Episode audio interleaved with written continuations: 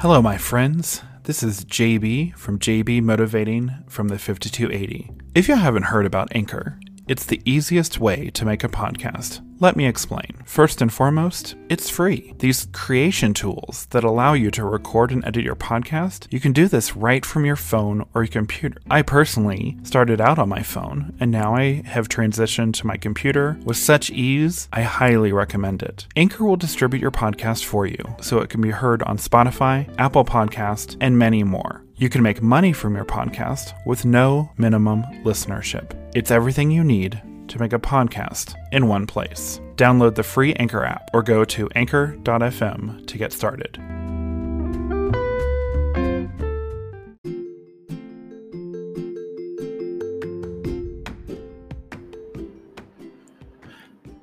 Welcome, my friends. I welcome you to my reinvented podcast, JB Motivating from the Mile High City. For the last 11 episodes on my life in the Mile High City, I've been sharing my thoughts and opinions on motivation and self improvement. Now, I will continue to do that, but these daily episodes that you have probably been hearing are focusing on daily motivation, five minutes to be exact. But for the this today, we'll be focusing on self improvement, specifically on how to live a good life. I found this book titled The Subtle Art of Not Giving a Fuck a, a counterintuitive approach to living a good life by Mark Manson. I know, I know the language, but I have to tell you, he makes a really good point in how he speaks, no matter how you feel, and I do apologize for that. But the language is probably the worst in this first session, in this first episode, so I do thank you for continuing to listen.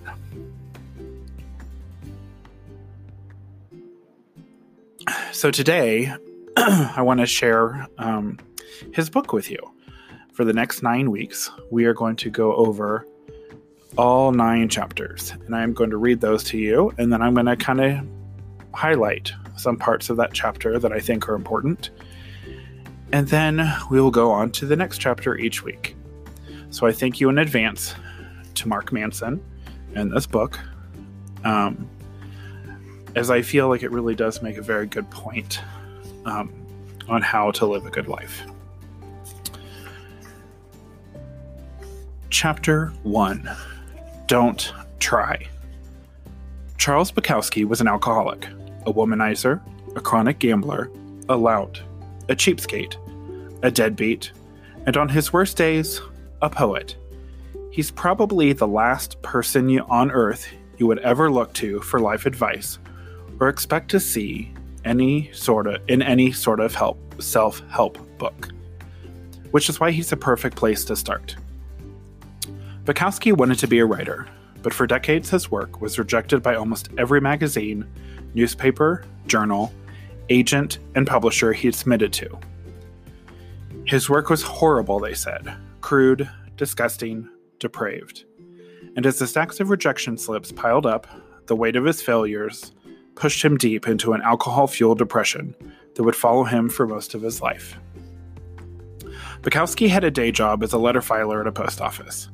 He got paid shit money and spent most of it on booze. He gambled away the rest of at the racetrack.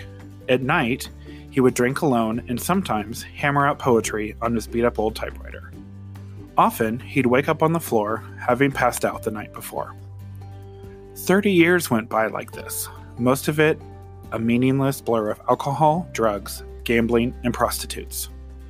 Then, when Bukowski was 50, after a lifetime of failure and self loathing, an editor at a small independent publishing house took a strange interest in him. The editor couldn't offer Bukowski much money or much promise of sales, but he had a weird affection for the drunk loser, so he decided to take a chance on him. It was the first real shot Bukowski had ever gotten, and he realized probably the only one he would ever get. Bukowski wrote back to the editor I have one of two choices stay in the post office and go crazy, or stay out here and play at writer and starve. I have decided to starve. Upon signing the contract, Bukowski wrote his first novel in three weeks. It was called simply Post Office. In the dedication he wrote, dedicated to nobody. Bukowski would make it as a novelist and poet. He would go on and publish six novels and hundreds of poems, selling over 2 million copies of his books. His popularity defied everyone's expectations, particularly his own. Stories like Bukowski's are the bread and butter of our cultural narrative. Bukowski's life embodies the American dream. A man fights for what he wants, never gives up, and eventually achieves his wildest dreams. He's practically a movie. Thank you, my friends, for joining me today. I hope you enjoyed the episode on The Old Farmer of JB Motivating from the 5280. If you like what you hear, please rate and leave a comment on Apple Podcasts or a voice, voice comment on all other platforms, and I might just share your message on a future episode. JB Motivating from the 5280 is available on your favorite podcast platform. This podcast is sponsored and powered by Anchor. See you tomorrow for Thursday's Daily Motivation.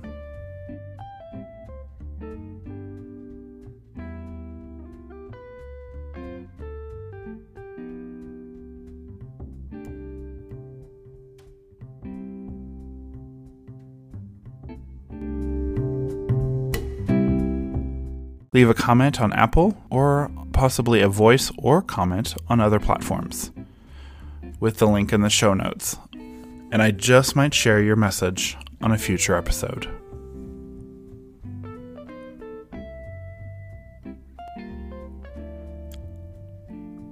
JB Motivating from the 5280 is a